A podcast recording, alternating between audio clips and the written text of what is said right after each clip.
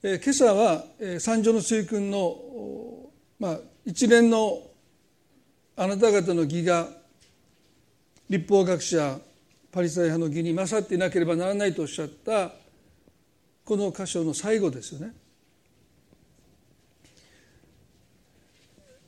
まあ、繰り返しになりますけれどもあなた方の義、まあ、神様によって義とされた私たちは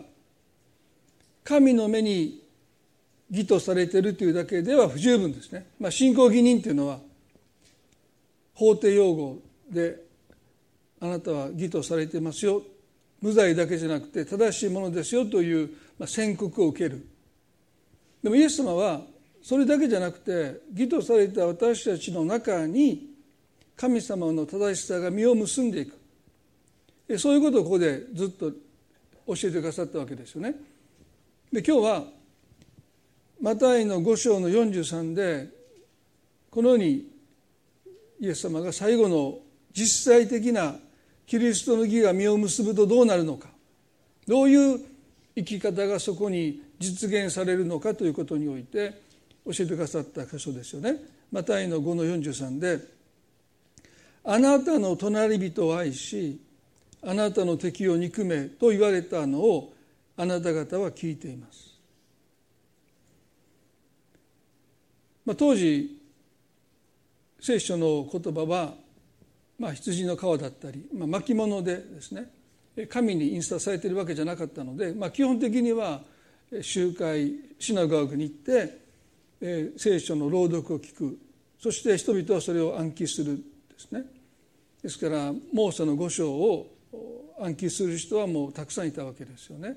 でまあそのように聞いてますとおっしゃったこの言葉「あなたの隣人を愛しあなたの敵を憎め」と言われたのをあなた方は聞いていますとおっしゃった。でここで皆さんね隣人を愛することは聖書は命じていますけれども敵を憎めという戒めはどこにもないんですね。それまでの引用はですねまさに聖書が命じている通りのことを彼らは聞いていたんだけど最後のこの戒めに関しては隣人を愛し敵を憎めというこの敵を憎むという戒めは聖書の戒めではありません。そう聖書ないんですね。でおそらくこのレビキの19章の17から18の御言葉をイエス様引用されたんだと言われています。ちょっと読んでみたいと思いますね。レビキの19の1718心の中で自分の兄弟を憎んではならない。同胞をよく戒めなければならない。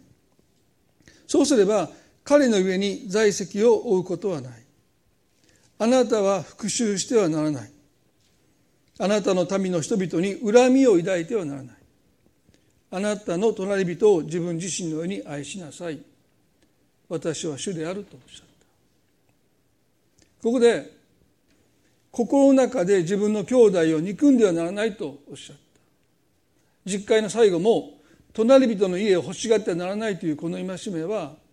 心を律することを命じているだけであって、まあ、裁きようがないですね。心の中でいくら人を憎もうが人のものを欲したところでまあそれを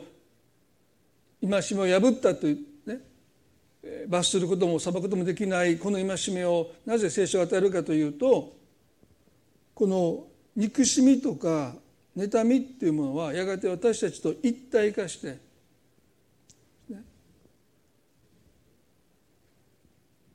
私たちそのものが憎しみになっていくし、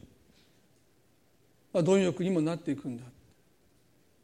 だから行いを律するだけでは手遅れだ。それしちゃダメだっていうだけではもう手遅れだって。まず心憎んではならない。あるいは欲しがってはならないということを聖書が私たちに命じるのはそのためなんだということですよね。でこのレビの19の1718がイエスの時代にはこんなふうに解釈が変わりました。隣人を愛しあなたの敵を憎めってなってこのレビの19の17ではね自分の兄弟を憎んではならない。あるいは18節のあなたの民の人々に恨みを抱いてはならないとあるのであ自分の兄弟あるいは自分の民を恨んではならない憎んではならないと聖書が命じているその裏返しは敵を憎めということなんだという解釈です。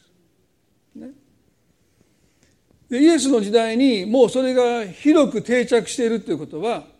おそらく隣人を愛するのは当然そして敵を憎むのも当然のことなので人々は納得を持ってこの戒めあるいはこの解釈を受け入れてたということです。でイエス様がおっしゃるあるいは聖書が言う言葉で人々が納得しなかったらそれは定着しないんですね。人々はそういうものを拒むし聞き流します。でもおそらく世界中の人々にとって隣人を愛することは当然だし敵を憎むことも当然なので隣人を愛し敵を憎めというこの戒めはほぼ全ての人が納得を持って受け入れる。まあ、だからこそまあ定着したんだろうと思います。でもイエスはこういうんですね。マタイの5の44で「しかし私はあなた方に言います」まあ毎回このことを繰り返されますね「しかし私はあなた方に言います」自分の敵を愛し自分を迫害する者のために祈りなさいこれを聞いた弟子たちや聴衆は驚いたと思うんですね隣人を愛することは当然そして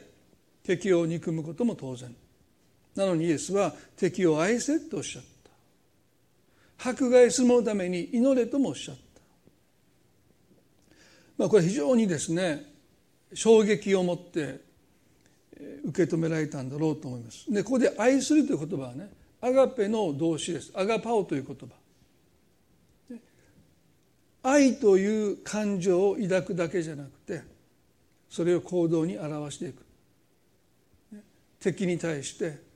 ある種の感情を持つのではなくて、まあ、それを行動に表していきなさいとおっしゃった。まあ、それを聞くとですね全くそれは不可能だって。だから割と幅広く解釈されるのはイエスはここでいかに人は神様のスタンダード神様が設けたハードルを自力では超えることはできないので神様に全く信頼をしなければこんなことは起こりっこないというのが割と一般的な解釈なんですね。で私個人的にイエス様はそんな回りくどい言い方をなさらないと結構単刀直入ですよね。だからもうものすごいハードル上げて「いやもうイエス様それは無理ですよそうだろ？だから私に信頼しなさい」っていう、そういう回りくどいことはあんまり他の箇所でもなさらないので多分そうじゃないと私は個人的に思います。キリストの義が私たちの中に形作られる時に私たちも自分の敵を愛するあるいは迫害する者のために祈るものになっていくんだろうと思うんです。ただ問題はここで言われた自分の敵を愛するということの意味です。皆さんここでねまず最初に覚えたいことは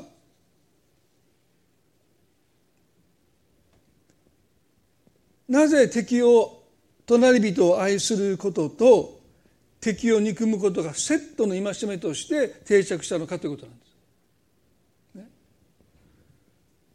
それはこういう考えがあったからですよ。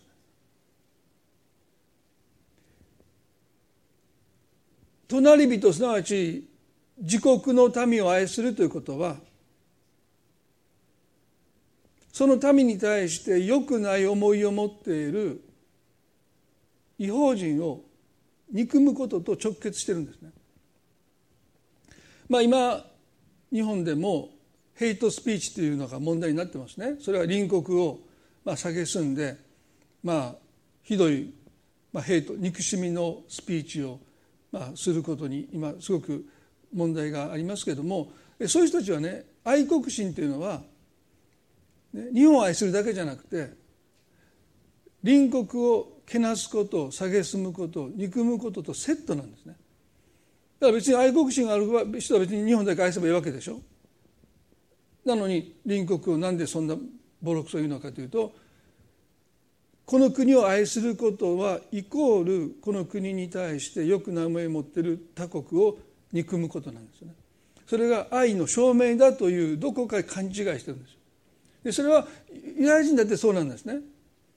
隣人を愛するためにはよりよく愛するためには私たちに対して良くない思いを持っている違法人をいかに憎むのかということ。そのことによって自分たちの愛が証明されるという、まあ、誤った全くもって間違った考え方を彼らは持っていた。ですから違法人を徹底的に彼らは蔑んだし憎んだわけです。どれだけ壁を作るのか。それが隣人を愛する愛の証明なんですね。ですから彼らは違法人と会話もしないしもちろん友達にもならないしその町にも行かないですよね。挨拶もしない。目も合わせない、ね、どれだけ違法人を憎んでいるのか。ということが、まあ、愛国者の印でした、ね、ですから彼らは壁を作ってたわけです。イエス様がこのことをおっしゃった時ね自分自分の敵を愛し迫害するために祈りなさいとおっしゃったんだけど基本的に弟子たちはその言葉を真に受けて違法人との関係を改めませんでした。ね、サマリアの町でよくない扱いを受けた時に、ね、ヨハネとヤコブはね天から火を下して彼らを焼き尽くしましょうかと進言しましたよね。ですから全然分かってないんですよ。ね、おそらくそれは彼らにとってはね受け入れがたいイエスの言葉だったんだろうと思うんです。イエスに従うんだけどその戒めには彼らは従おうとしなかった、まあ、それほど、まあ、彼らにとってはね違和感のあるありえないことだったんですよね。でも福音というものが全世界に述べ伝えられるためには弟子たちの中にあった心の壁が崩れないと福音はエルサレムにイスラエルにとどまったままですよね。まあ初代教会というのはほぼ100%ユダヤ人です。エルサレムに誕生した初代教会はほぼ100%ユダヤ人。で彼らの思いは福音というものはユダヤ人のものなんですね。立法もユダヤ人のもの。福音もユダヤ人のもの。イエス様が来られたのはユダヤ人を救うために十字架で死んでくださってユダヤ人に永遠の命を与えるために復活してくださったんであってそこに違法人は全く含まれてない。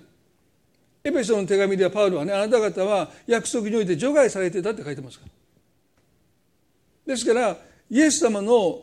ミニストリー3年半の交渉外もほとんど違法人には福音を伝えてない、ね、あのカナン人の女性であったり墓場にで鎖でつながれている人であったり百人隊長あなたを屋根の下に入れることはできないって言ったあの百人隊長であったりまあ例外中の例外で違法人に福音を伝えてますけどそれは本筋じゃないというかね。あのかなりの女性も食卓のから落ちたパンくずは子犬は食べれるんじゃないでしょうかって言ったので、まあ、イエス様は驚かれたんだけど、まあ、基本的に弟子たちはイエスがユダヤ人の救いに目を向けておられたのを弟子たちも見ていましたので福音というものはユダヤ人のものなんだということを彼らは考えてたですね。ですから違法人に福音を伝えようとしなかった。というかもともと喋らないし交わらないし町にも行かないので、まあ、伝えようがない、まあ、それほど壁があったわけですよね。でも使徒行伝の10章の中で神様がその壁を崩していかれる箇所が使徒行伝の中に書いてるこの出来事がなければ私たち違法人はクリスチャンになることはなかったです彼らはこの福音を自分たちの国から外に持ち出すことをしなかったからですね。使徒行伝の10章に神様は一人の人選ばれた。それがローマの百人隊長のコルネリウスという人物ですね。彼がいなければそしてペトロがいなければキリスト教は世界に福音を述べ伝えることをしなかったと思います。使徒行伝の10の一節で彼は敬虔な人で家族全員と共に神を恐れ民に多くの施しをしいつも神に祈りを捧げていたとあります。彼はカイザルという、まあ、海辺の町、まあ、ローマローマ軍の駐屯地があった場所ですけれどもそこに暮らしていたローマ帝国ローマ軍の百人隊長ですから最も尊敬されていた人物ですよね。百人隊長っていうのは屈強な100人の兵士を束ねる人はですね、まあ、それ並外れたリーダーシップがあるわけです。でこの人は敬虔な人で家族全員と共に神を恐れ民に多くの施しをしいつも神に祈りを捧げていた。驚きますよね。彼らは彼は違法人彼は違法人ですよね。なのにまだよくわからない神様を恐れてそしてその実践としてユダヤ人に施しを与えてたって。そしていつも祈っていたこういう人いるんですね。まだ神様とちゃんと出会ってないのにその神様を恐れてそして神様が命じると思われたこと施しを多くの人にして祈りを捧げてたで彼が幻の中で神様の声を聞くんですね。川なめしのシモンの家にいるペテロという人を招きなさいという声でした。そして彼は2人のしもべと1人の兵士を使わしてシモンの家のシモンの家がある町に着いた時にですねちょうどペテロが祈りのために屋上に登っていく。そして彼も夢心地になってその幻の中で天からまあこの敷布風呂敷のようなものが4つの隅が吊り上げられた中中に何かが入っているものが天から降りてきたんですね。使徒行伝の10章の12節にあらゆる4つ足の動物地を這う者空の鳥がいたとあります。そして彼が幻の中でそれを見ていると使徒行伝の10の13で「ペテロよ立ち上がりほふって食べなさい」という声が聞こえた。14節しかしペテロは言った主よそんなことはできません。私はまだ一度も清くないものや汚れたものを食べたことがありませんと言いました。明らかにその敷布の中に入れられていた生き物は旧約聖書で、まあ、特にレビキで宗教的にですね宗教的に汚れたものとみなされた生き物がそこにいたはずです。ね、だからそれを見て、ね、ほふって食べなさいと神様がおっしゃったのに主よそんなことはできませんって言うんです不思議ですね。食べてはいけないと神がおっしゃったけど今まさ今は神様が食べていいよと言ったのに彼はいやそんなことできませんって言うんですよ。いかに私たちが古い生き方に縛られるのかということですね。神様もう今食べていいよっておっしゃったのにいや食べれませんそんなことはできません私はまだ一度も清くないものや汚れたものを食べたことがありませんって言って抵抗するんです。皆さんこれが私たちの一つのジレンマですよね。神様が食べていいっておっしゃったのに古い生き方を引きずっていや私はそんなもの食べたことがまだ一度もないので食べれませんって神様に対して従わないというで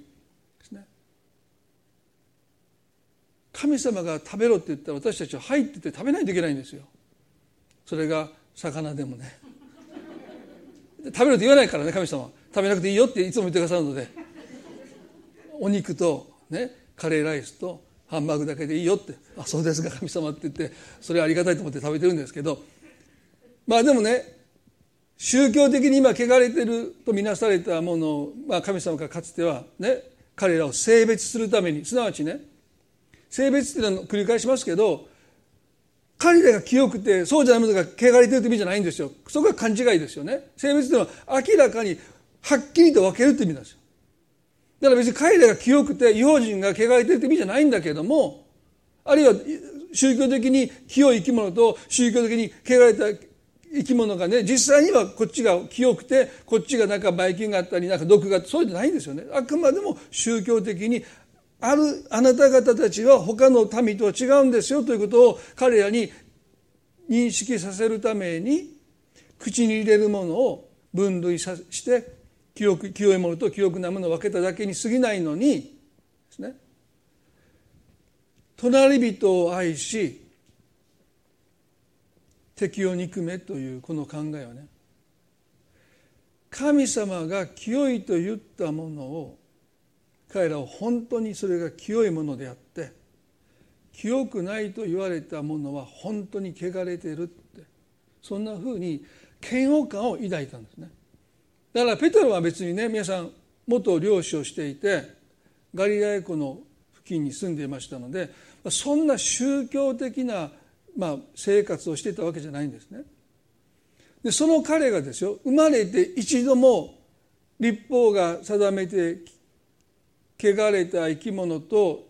認定した食べ物を口に運んだことがないっていうのはねそれは我慢して食べた食べたいのに食べ食べた食べたって言って我慢してそんなのできるわけないと思います。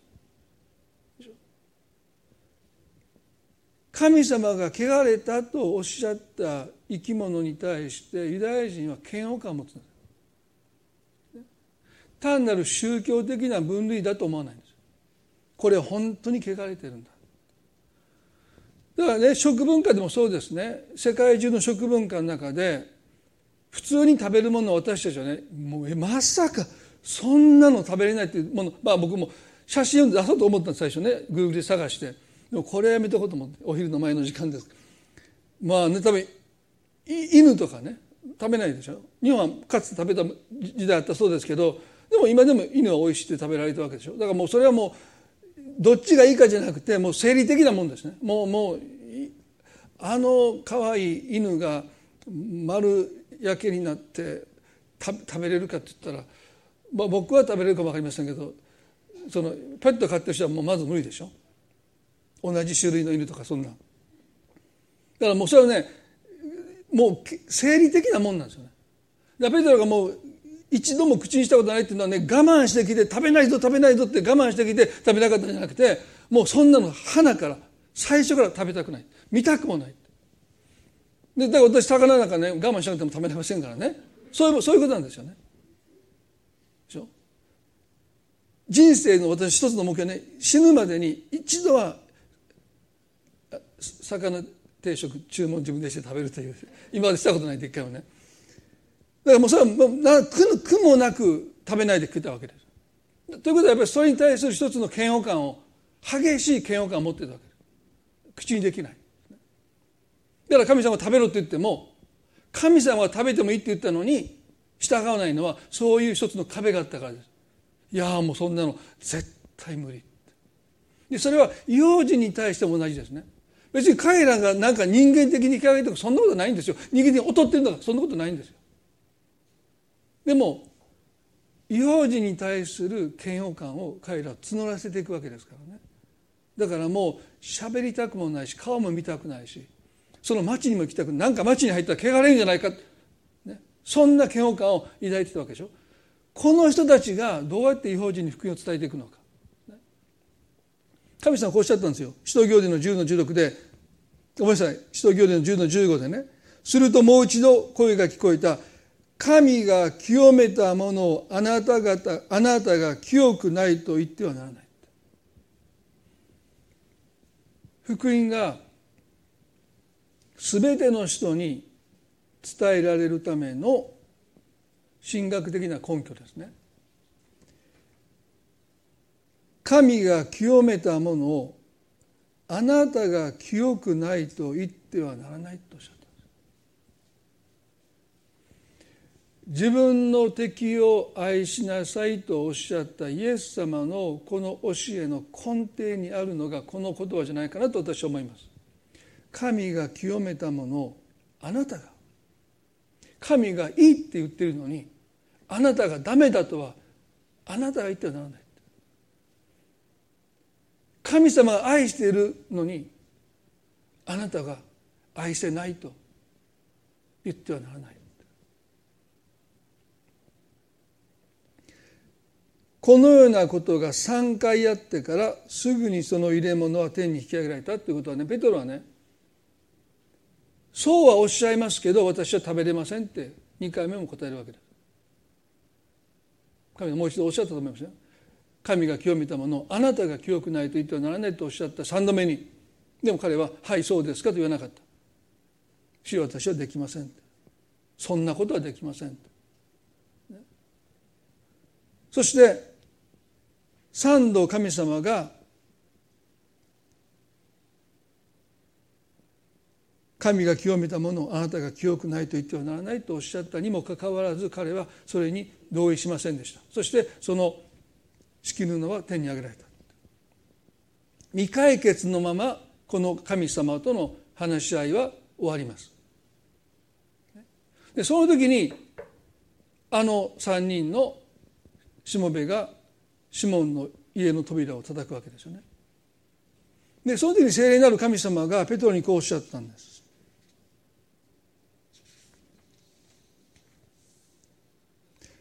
使徒行伝の10の20でさあ下に降りていきためらわずに彼らと一緒に行きなさい。私が彼らを使わしたのですとおっしゃった。ためらわずに彼らと一緒に行きなさいとなぜ聖霊がおっしゃったかというと彼らは用心と交わらなかったからですね。ましてや一緒に旅をするなんてのはありえない。一緒にいるところ見られるだけでも大変な問題ですよね。でも一緒に行きなさいとおっしゃった。ためらわずに一緒に来なさい。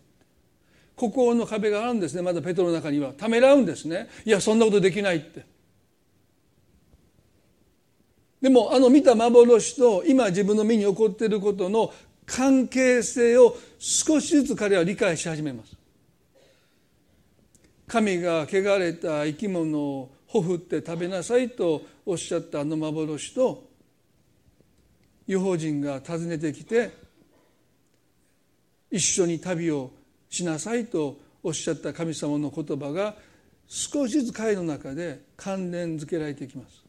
そしてペトロは拒まないで一緒に旅をしてこのコルネリウスの家に着きました。でその時彼はこういうんです。十章の28でその人たちにこう言った。ご存知の通りユダヤ人には外国人と交わったり外国人を訪問したりすることは許されていません。禁止されてるんだ。ところが神は私にどんな人のことも清くないものであるとか汚れたものであるとか言ってはならないことを示してくださいましたとようやくここで彼はあの見た幻の意味を悟ります。そしてコルネリウスの側の敬意も耳にした時に幻で神様があなたのもとにしもべを使わせと言ったことをコルネリウスがペトロに告げた時にこの使徒行伝の10の24ですね。そこでペトロは口を開いてこう言った。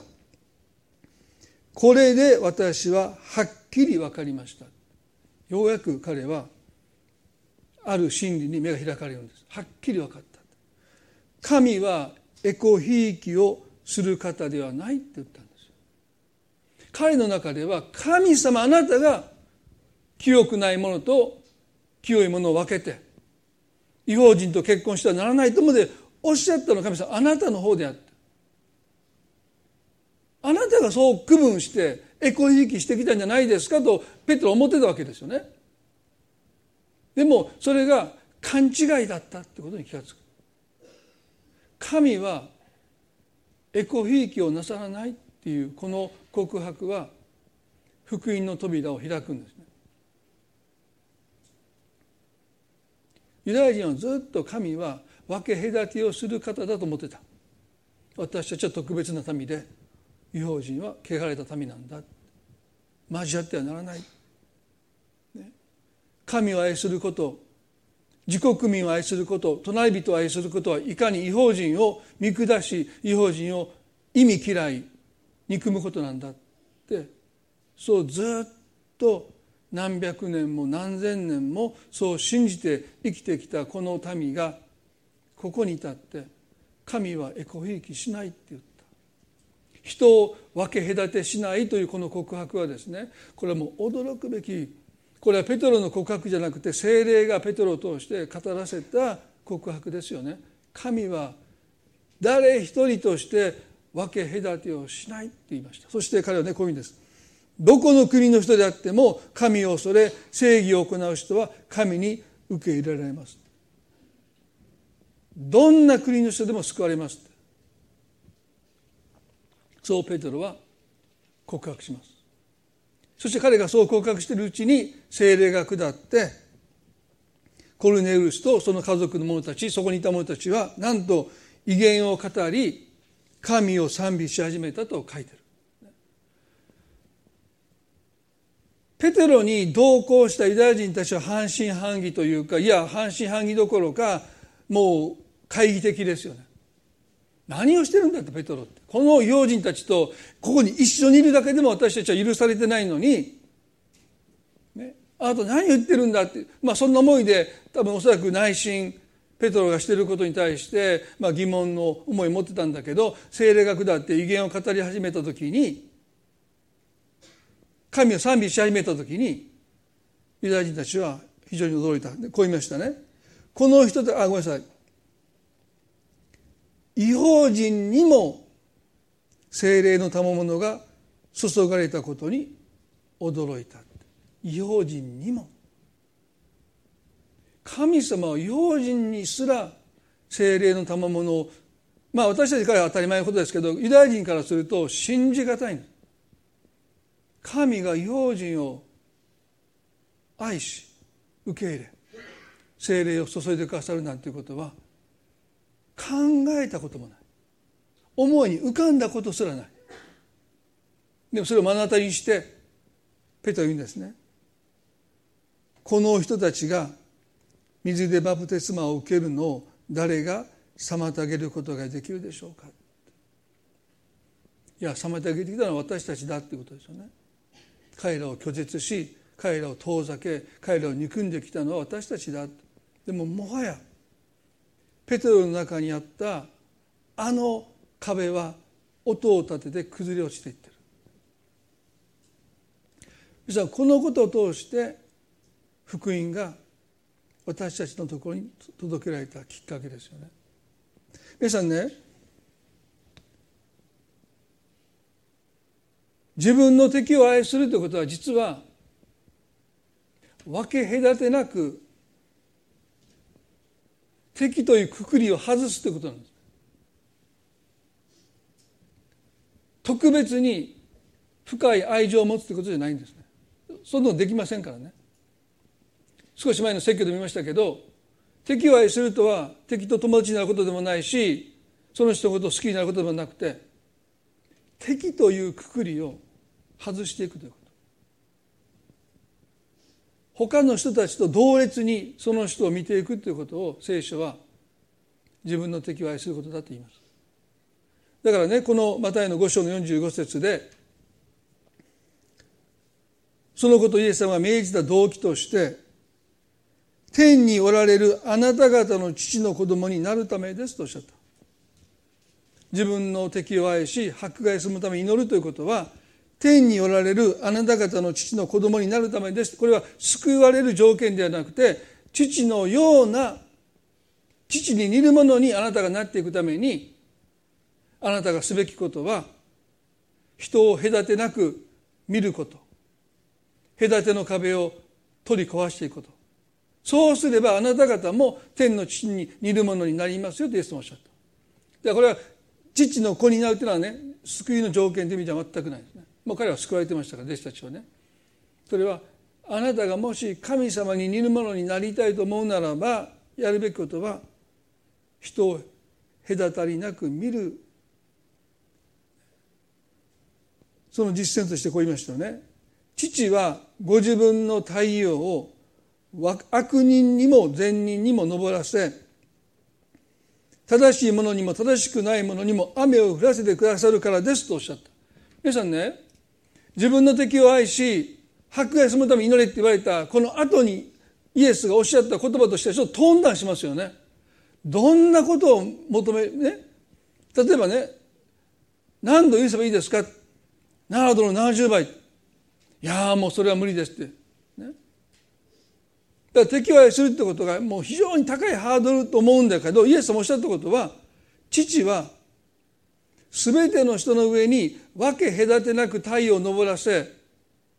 全ての人の上に分け隔てなく雨を降らせるんだとおっしゃった。拍子抜けしますよね。弟子たちもおそらくねえっと思って当たり前じゃないそんなことって。例えば農作業をする人で根性曲がった人の上には雨が降らないとかね。あの人の家そうやっぱり雨が降水量が少ない。いつも日陰やなとかね。やっぱり神様はちゃんと見てるなみたいな。そういうことないんですよね。すべての人の上に太陽が 太陽が昇りすべての人に雨が降ります。そして誰もそのことに対して不平を言わないです。なんであの人の上に太陽が昇るんですかおかしいじゃないですか。なんであの人の畑の上にあんな根性曲がってるのに雨が降るんですか。おかしいじゃないですかって。誰も文句はない、ね、だから自分の敵を愛するってことはね全ての人の上に太陽を昇らせ雨を降らせるということはね善意ですよね。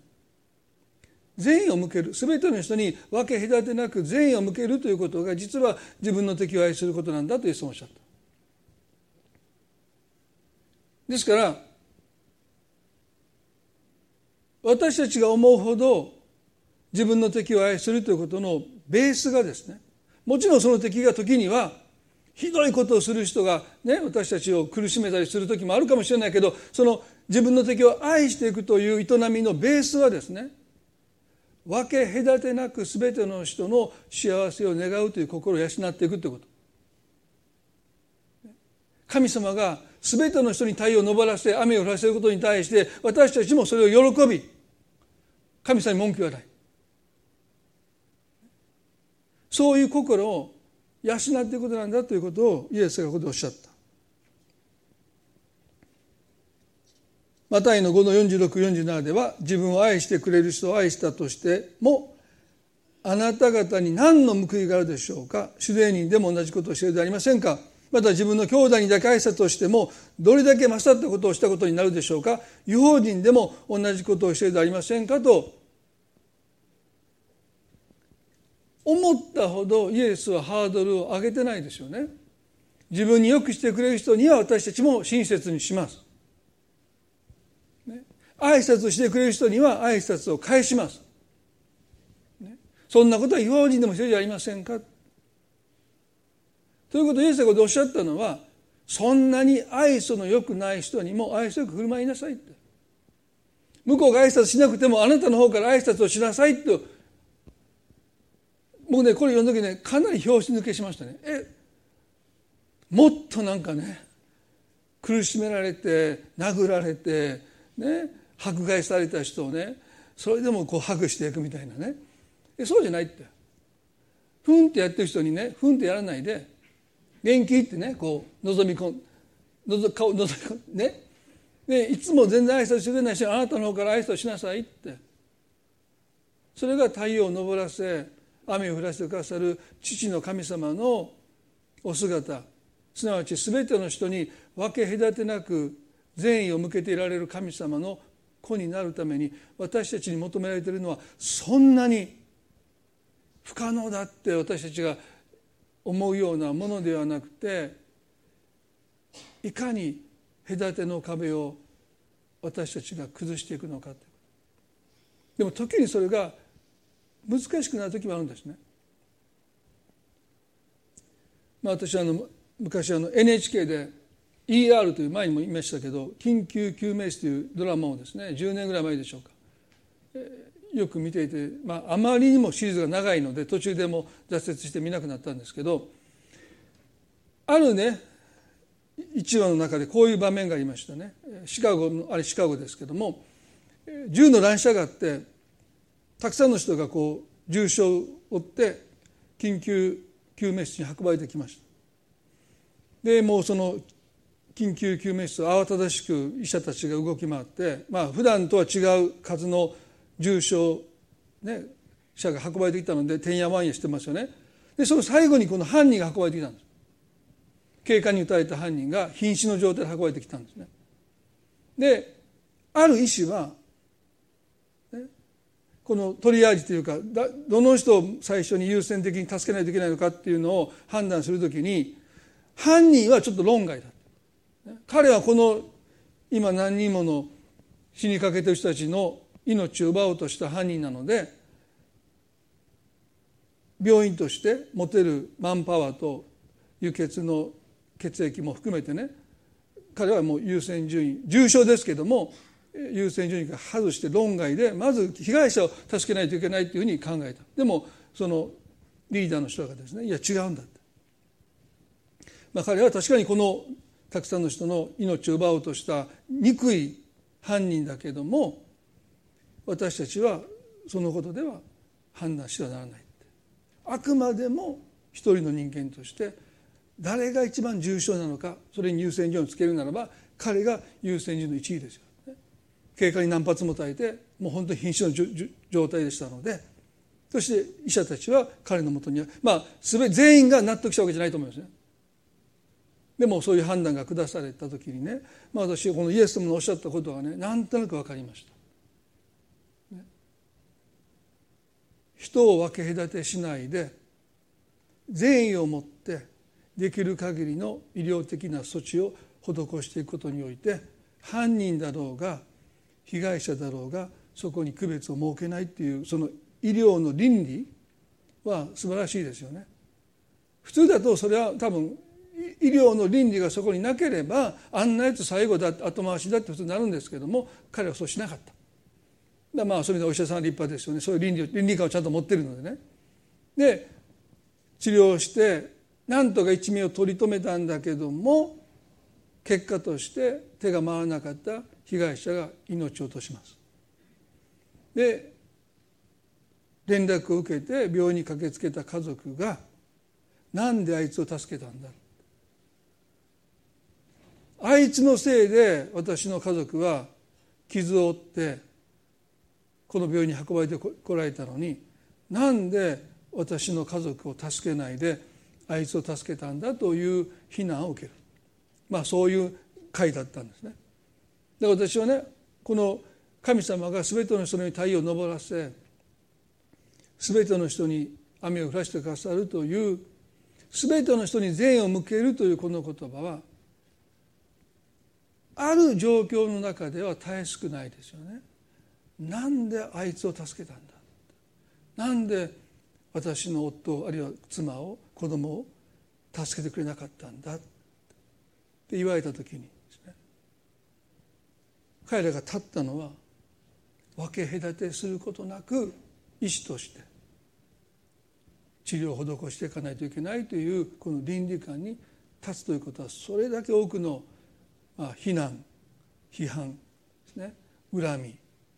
そういうものをですね覚悟して、まあ、そこに立ったというその姿に、まあ、感動しました。ドラマですけど感動しました。ですから自分の敵を愛するといった時にね分け隔てなくその人を接していく時に誰かのつまずきになるかもしれないし誰かを怒らせるかもわからない。なんであんな人にって。でもイエス様はね十字架の上で全ての人のために十字架についてくださった。そこには全く何の分け隔てもない。これが究極のイエス様の愛なんだけどもそこに私たちが少しでも近づいていくためには私たちの心にある壁を人をくくってしまうそのくくりを神様によって少しずつ壊されていく。聖書の中にね隔ての壁をキリストが打ち壊してくださったと書いてる。それはユダヤ人と違法人の中にあった隔ての壁をキリストが打ち砕いてくださったというあの言葉は私たちの心の壁にも適用できるんじゃないかな。ペテロが3度ほふって食べなさいと言われても使用できませんと答えた。あのペトロがね聖霊なる神様の取り扱いを受けて心の壁が崩された時に神はエコひいきなさらないっておっしゃったそして心の壁が崩れた時にコルネリオスを見た時に彼は何を思ったのか。ずっと敵対視してきて蔑んできて憎んできた彼がなんと立派な人物だったのか。まだ神とも出会っていないのに神を恐れ自分の同胞に施しを惜しみなくしてくれて神に乗っていたこの人物を見てペトロはおそらく憎しみどころか尊敬の念を抱いたんじゃないかなと思うんです。要は心の壁ですよね。神様はそれを彼の中で崩してくださった時にペトロがこの福音をユダヤ人の外に持ち運んでいきました。そして私たちにも福音が届けられたということを考えるならば自分の敵を愛しなさい。あなたの心の壁をあなたが壊すんじゃなくて神様が壊してくださる。壊そうとしてくださってる。私たちは抵抗します。私はできませんと。彼も3度結局は自分の立場を考えを譲りませんでしたけれどもでもそれでも神様は少しずつ彼の心の壁を壊してくださって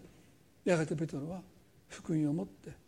ユダヤ人以外の違法人にそれを伝える人になっていった。イエス様が願っている立法学者パリサイに勝る義とはそういう実を結んでいく私たちに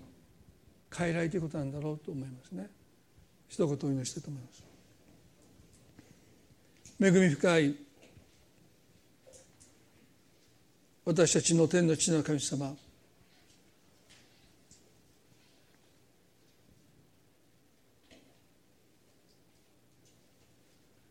私たちにはまだ心の壁が隔ての壁があります。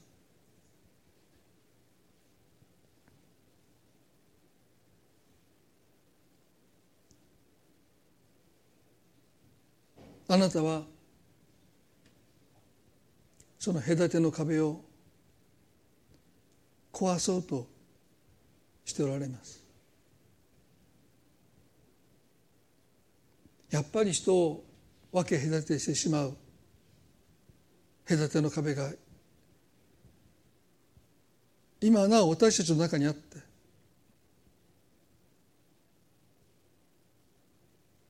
主が愛されているように。その人を愛することを私たちは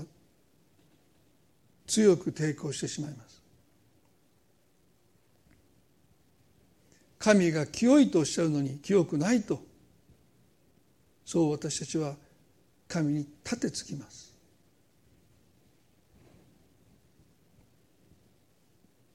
それは教会間でもそういうことが起こりえます。隔ての壁が依然としてまだあります。福音が閉じ込められている一番の原因です。神様この社会にはいろんな妨げがありますけどもやっぱり神の愛を閉じ込めているのは私たちの心だと思います。どんなに社会的な迫害があったとしてもどんなに社会的に抵抗があったとしても最も強く抵抗しているのは私たちの心だと思います。神様どうか自分の力ではどうしても崩せないこの壁をあなたが崩してくださることを私たちは認めたいと思います。主はどうかペテロの心にあった壁を崩してくださった主は私たちの心の壁も必ず崩してくださると信じます。どうかこの社会の医療に従事する人の持っている倫理観が人を分け隔てすることなくその人が反社会的な人であったとしても病院に運ばれた時には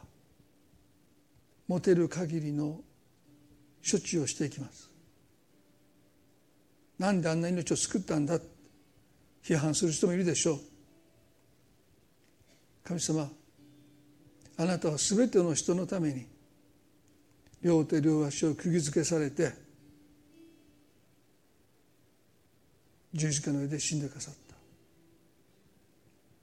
父よ彼らの罪を許してくださいというあの彼らとはユダヤ人だけじゃありません。私たちも含まれています。キリストの中にはもはや分け隔てがなかったからです。私たちのためにも祈っててくださった。この祈りを私たちは私たちのところで終わらせたくないと思います。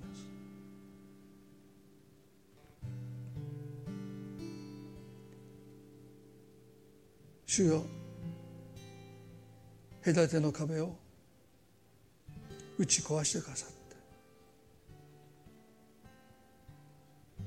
自分の敵を愛し迫害する者のために祈る私たちへと作り変えられていきますように助けてください今日あなたが私たち一人一人に語っていてくださると信じます。この一週間の闇の中で多くの気づきを与えてくださることを祈ります。ないと思っていたのにまだ壁があること。いろんなくくりを持って人をくくっていたこと。主を気づかせてください。そして少しずつでいい。そのくくりを取り去ることができるように助けてください。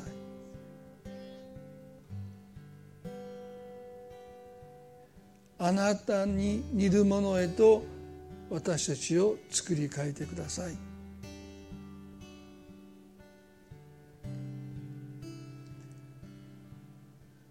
この1週間の歩みを覚えてくださってあなたの守りがありますように。どうぞ一人一人の上にまたそのご家族の上にもあなたの祝福を祈ります。感謝を持って愛する主イエスキリストの皆によってこの祈りを見舞いにお捧げいたします。アーメン。それではご一緒に賛美を捧げたいと思います。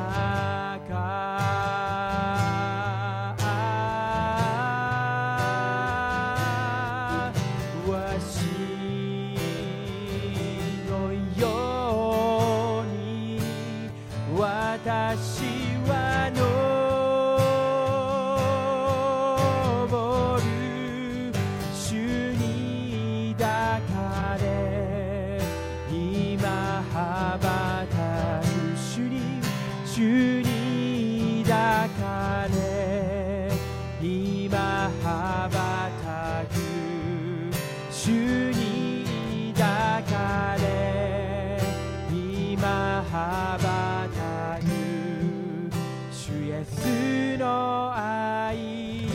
で。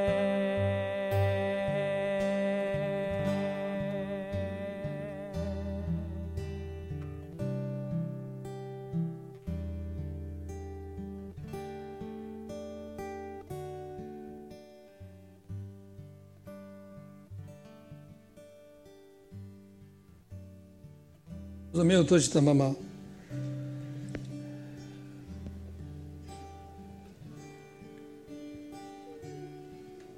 皆さんの中で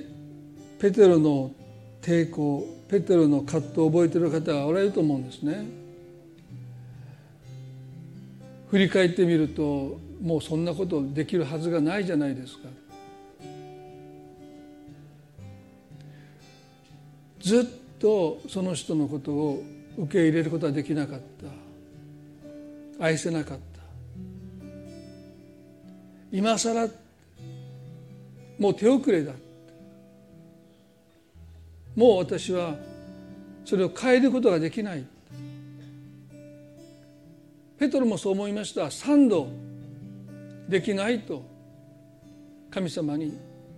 抵抗したんですね。でも神様はしてくださったんです。そして皆さんが今できないといくら思うとも神様にはできると思います。コルネルスがペテロを見た時にひれ伏して拝んだと書いてるその時ペテロはこう言ったね立ってください私も同じ人間ですと言いました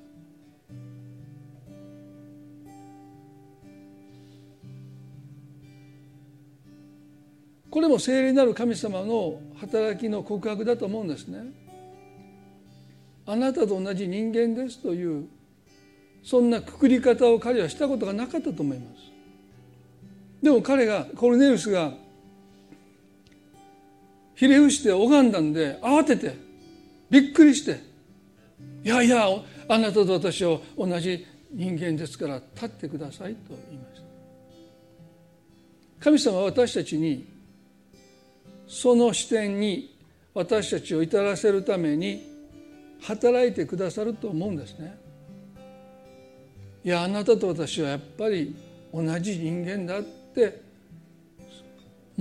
もベーシックな共通点に私たちを立ち返らせてくれて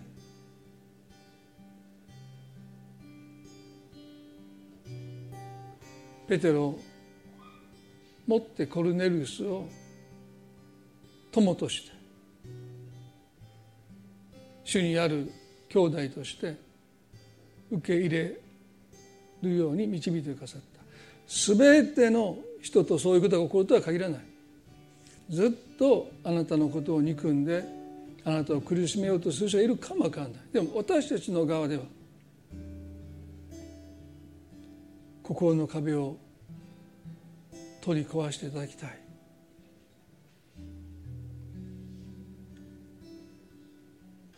今あなたには無理だという思いがあるかもしれないけど神様にできると信じますね。ですから神様私がしますじゃなくてもしあなたがそれを願われるならば私の中でこの隔ての壁を取り壊してくださいという許可を神様に私たちは差し上げるべきじゃないかなと思うんですね。私はできない。でもあなたがしてくださるならばどうぞ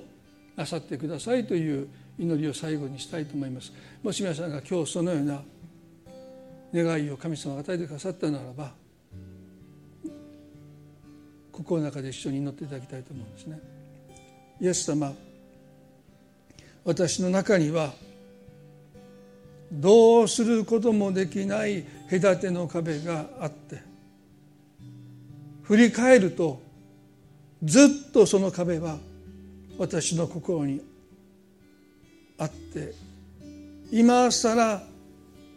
どうすることもできないという思いが私の中にありますがペテロの中にあった違法人との壁と比べるならばもしかしたらそんなに高くないのかもしれません。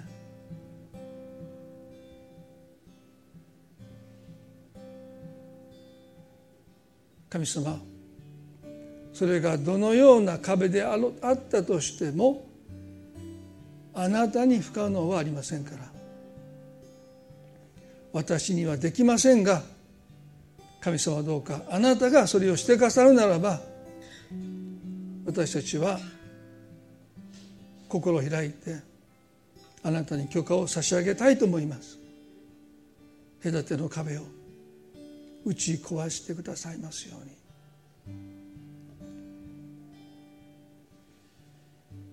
愛する私たちの主イエス・キリストの皆によってこの祈りを見舞いにお捧げいたします。アメ